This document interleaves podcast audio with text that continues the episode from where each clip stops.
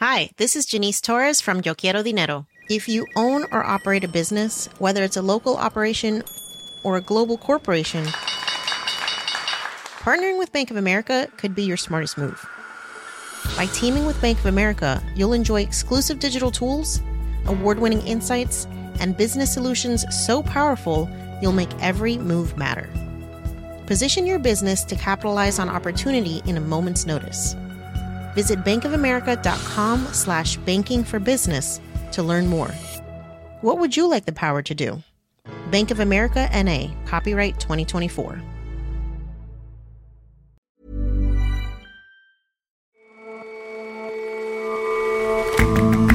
Hello and welcome to The Intelligence on Economist Radio. I'm your host, Jason Palmer. Every weekday, we provide a fresh perspective on the events shaping your world. This week, Apple entered the entertainment business, saying it would start making its own films and TV shows. That's just the latest media move as internet providers, device makers, and movie studios join forces and expand offerings. Big companies are trying to get bigger, vying for your entertainment dollar. Smaller ones aren't going to survive.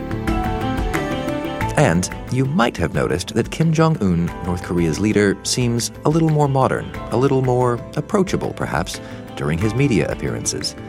Don't be fooled, though. The propaganda message is the same as it ever was.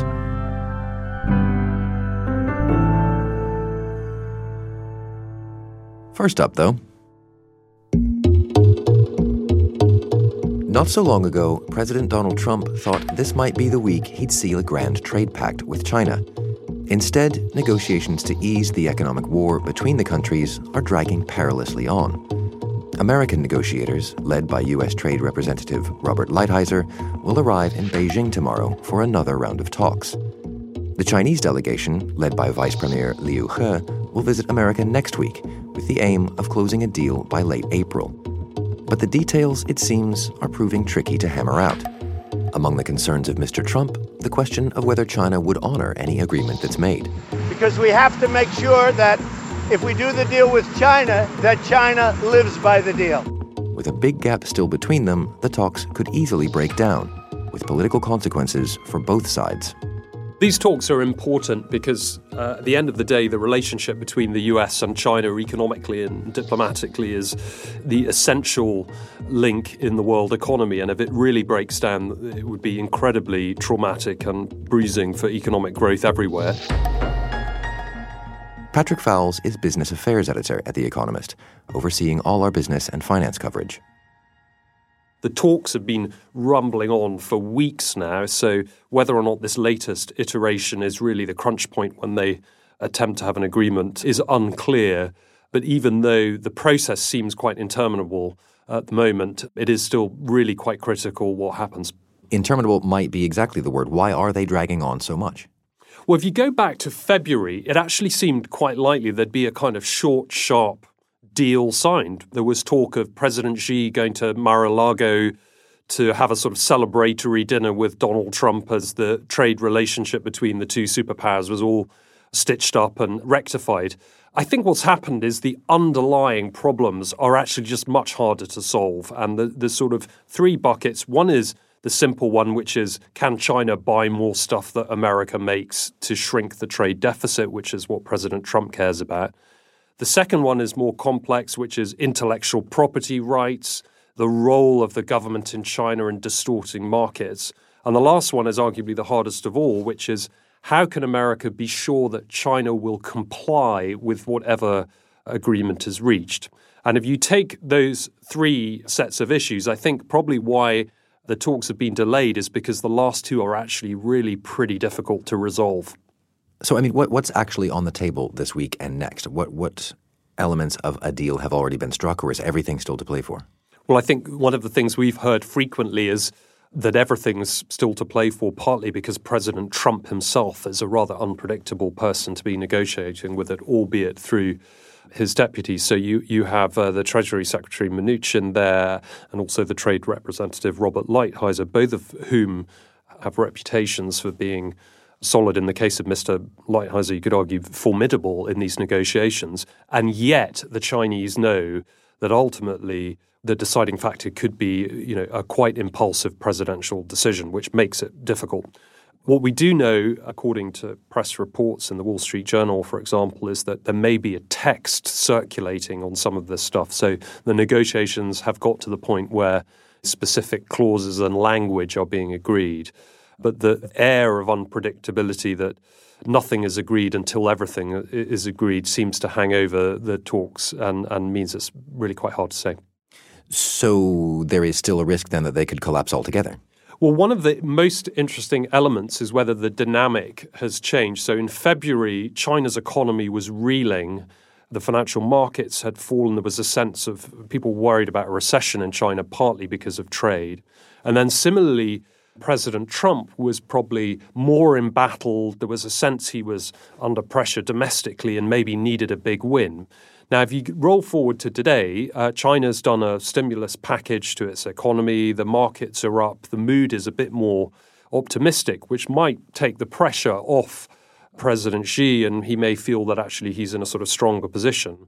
Meanwhile, for President Trump, you have the Mueller report, which probably changes his sort of momentum domestically and you know may mean that actually thinks I don't need a win right now and maybe I'll keep this in my pocket keep the talks going for much longer and then try and announce a victory nearer the election. So the domestic agendas both economically and politically for both leaders complicate things as well and and make it even murkier trying to work out when these ongoing talks actually come to a resolution We've been going back and forth. We've talked on, on this show multiple times about these trade talks.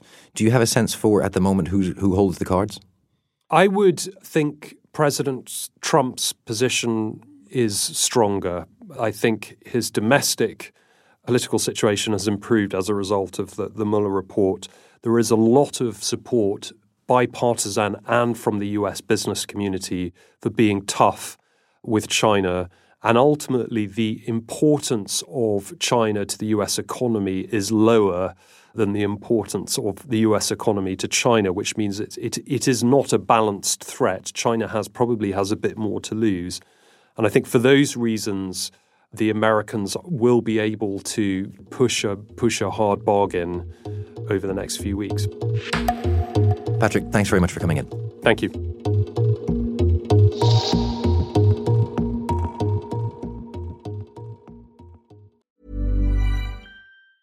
There's never been a faster or easier way to start your weight loss journey than with PlushCare.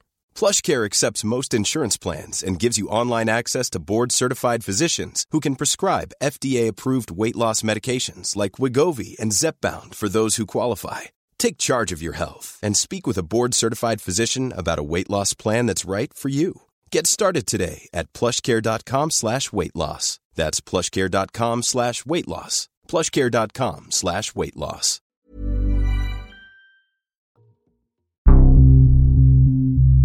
What show did you watch last night and how? And where will you be getting your entertainment in 10 years' time? In the last few years, the media landscape has changed dramatically, especially in the US. Gady Epstein is our media editor people are watching just a lot less traditional television, what we call linear television, where you know there's a show on at a certain hour at a certain time. And of course, they're using Netflix, but increasingly, they are also watching other television on demand, whether it's via Hulu, Amazon Prime Video, or whether it's watching something that is on one of their cable television services, but on demand. So they've changed their viewing habits. And so the big media companies have seen this, the big telecommunications companies have seen this, and what they've done is started to buy each other up and try to marry content and distribution to take on Netflix. So you have AT&T AT&T buying Time Warner, you have Disney buying much of Fox in deals that combined were worth almost 200 billion dollars. And you also have Comcast, America's largest provider of broadband, buying Sky over in the UK. And that is also partly a play to take on television in a different way.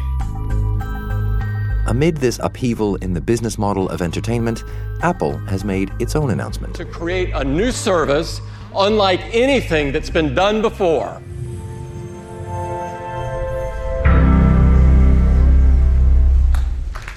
Apple TV Plus Apple had a big event on Monday in Cupertino where people expected that they would see Apple really announce a lot of details about its new streaming video service. Instead, we got just a glimpse. But the reason people were expecting Apple to make a big splash is that there's a race right now to provide direct consumer video services in America and also internationally because Netflix has established such a big lead in both places, got like 60 million subscribers in the US, almost 80 million outside the US, and growing quickly internationally. And the other folks realize that this is where consumers are going. And so Apple is a formidable potential threat in this space because they've got you know 900 million iPhones around the world, 1.4 billion iOS devices.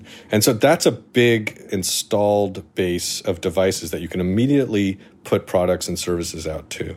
It does seem like kind of a, a, mix of companies that you name there. We have the kind that make devices, we have the kind that run the internet pipes, and the kind that make movies and television shows. Is the push here for each one of them to try to become all of those things? Each of these companies has a different strategy, a different approach to try and capture the market in streaming video. And that's why I think probably more than one or two can succeed. You've got Netflix, they've got a huge lead. I really don't think anyone's going to challenge them, despite the fact that they're losing access to the films that these other companies make themselves. But I think they're going to survive. And then you're going to have folks like Disney, which has just a ton of world famous popular movie franchises. You've got the Marvel Cinematic Universe, Star Wars, Pixar films, Frozen. I mean, it's just an incredible amount of high quality intellectual property that is unrivaled. So I think they will do well. Then you have AT&T, which I think will take a slightly different approach. They own some of the pipes. In this case, really the most important one is their wireless national coverage in the US. And in a world where you have 5G, basically broadband like speeds over wireless, you can imagine their content like HBO being bundled with a wireless subscription and thus retaining wireless customers. So that's their strategy. Apple has its 900 million iPhones around the world that can instantly be feeding whatever product and service they want to. So each of these companies has a slightly different approach, and I think each of them has a chance to still be around in 10 to 15 years. Well, especially if each of them has some stable of highly desirable content. That's right. This is why people worry a little bit about Netflix, because they created big, globally famous content kind of franchises, but people kind of wonder do they have enough? And this is, of course, why Netflix is spending massive amounts of money, far more than anybody else is spending right now on TV. This year, they'll probably spend about $15 billion. To succeed at a global level without having Marvel films or Star Wars, you've got to have a really high volume of content you're describing a situation where it seems as if content is still king, but these are different kinds of companies pursuing different business models to get to be king of content. Which do you think looks most promising in that longer run? I think what's really king in this era is the direct customer relationship, which is sort of a partial marriage of content and distribution, not necessarily owning the pipes, but owning that direct connection to the consumer. Netflix has that. AT&T has that because they already have a bunch of customers of wireless and via their satellite TV, DirecTV. Apple has that with its devices around the world. Comcast has that with Sky. Disney, by comparison, is essentially starting at zero. So customer acquisition will be their biggest challenge.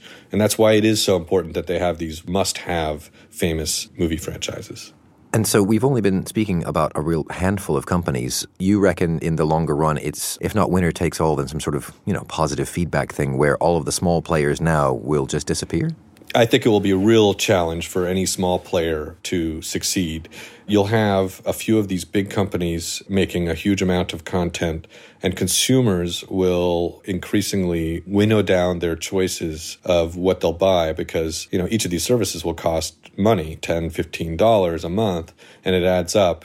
So eventually they'll be dropping pay TV. You'll be an acceleration in what we call cord cutting in America where people will drop their expensive bundles. It'll be a real struggle for any sort of small direct consumer service that doesn't have the heft of a really big conglomerate behind them. And what you'll see is the bigger companies gobbling up some of the smaller ones, some of the smaller TV networks either just going out of business entirely or seeking mergers to survive. It seems like the big cable companies used to try to gather together as many channels as they possibly could to make the best offer they possibly could to you so you would pay your, you know, X dollars a month and, and stick with them instead of a rival or pay more for your monthly subscription and so on. Aggregating, right? And it now seems like that there are all these tech companies and to a degree still these cable companies still aggregating. Is this just a more tech-led, a kind of more wireless version of exactly what we saw with the cable companies? Uh, you could absolutely see things going in that direction where we'll have a new sort of bundle aggregating these different direct-to-consumer services at some point down the road. We're not quite there yet, but you know, they're going to have to avoid repeating the mistakes of the cable companies with pay TV in America, which was just to keep adding channels, which made money for the companies who had TV networks and it made money for the cable companies. But it became so costly for the consumers that it became easy to disrupt for a new player like Netflix and for Amazon Prime Video, and now these new direct consumer services, where the companies are going to be disrupting themselves to sell directly to consumers. Gady, thanks very much for your time. It was good to be with you, Jason.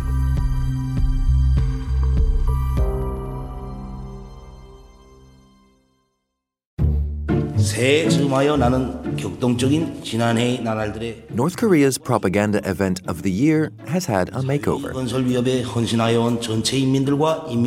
The New Year's address from Supreme Leader Kim Jong un felt like the propaganda had taken a more relaxed tone this time around. It's the one time in the year where Kim Jong un addresses the nation. You can definitely compare it to the American State of the Union. Lena Schipper is our Seoul bureau chief. She's been following the media and the message in North Korea.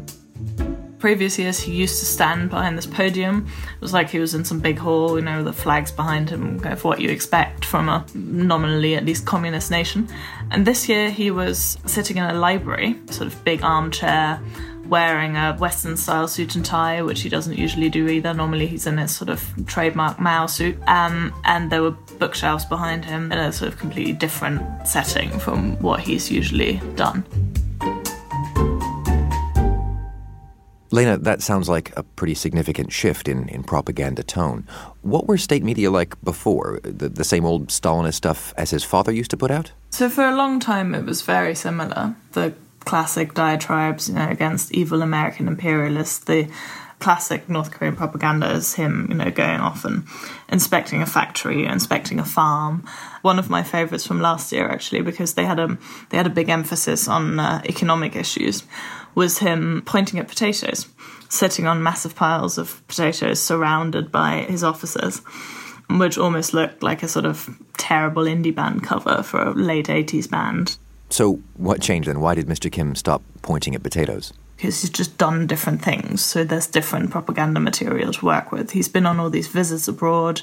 So, there's more picture material for the propagandists. And what they seem to have decided to do is to present him in a way that's a lot more open to the world, presenting a slightly more modern image. You know, the Western dress doing the New Year address, him standing on top of Marina Bay Sands in Singapore, smiling at people, waving at people, having the skyline behind him, that sort of thing. It sounds like the aesthetic has changed, but do you think anything else has? Is there anything wider to interpret here, or is this just a slightly more westernized form of propaganda? One should probably be careful in over interpreting what's going on here. So, the goal of North Korean propaganda as such hasn't changed. It's supposed to show people that their leader is working tirelessly for the good of the country and everything he does is great. That message hasn't changed. There's been no sort of doubt cast on that at all. But one of the things that's changed since last year is that North Koreans now hear a lot more and a lot more quickly about his visits abroad. So, if you look at the first time he went to see Xi Jinping in Beijing last March, people in North Korea didn't know about that until he'd come back. And when he went to Hanoi, last month to meet Donald Trump. Vietnam, where they've really rolled out the red carpet. There was almost breathless rolling coverage. There were daily updates. There was a big splash on his red carpet welcome in Vietnam, and that all shows a much greater confidence. You know, the, the usual North Korean position has been massive paranoia about revolt at home. You know, if the leader leaves the country, who knows what might happen, or if he leaves the country, who knows what might happen abroad? You know, someone might try to assassinate him, somebody else might start a revolution at home. That that sort of thing was a big deal, and that doesn't seem to be quite so much of a worry as it used to be. So, being careful to avoid overinterpreting, then, why do you think Mr. Kim is bothering with this? So, one of the things that's changed in North Korea over the past few years is, is much more foreign information and foreign media have trickled into the country. Even though Kim Jong un has tried to crack down on this, an increasing number of people in North Korea have access to things like Korean TV dramas or Western films. It's unclear exactly how much, but there's a there's a clear sense that they're much more familiar with those sorts of media aesthetics than they were maybe 10 or 20 years ago. So one thing this whole propaganda style change might be trying to do is to package the same message in a way that it will be appealing to a much more worldly audience. So clearly, there's a sense that he's he's an internationally respected character because he can adopt the same sort of style as other people who are internationally respected. Lena, thanks very much. Thanks.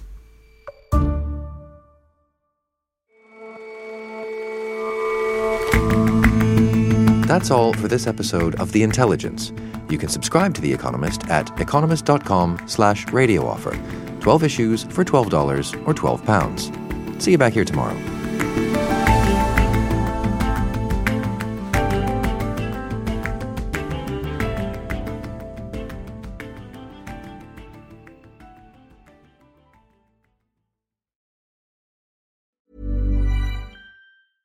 Hi, this is Matt and Sean from Two Black Guys with Good Credit. If you own or operate a business, whether it's a local operation or a global corporation, partnering with Bank of America could be your smartest move.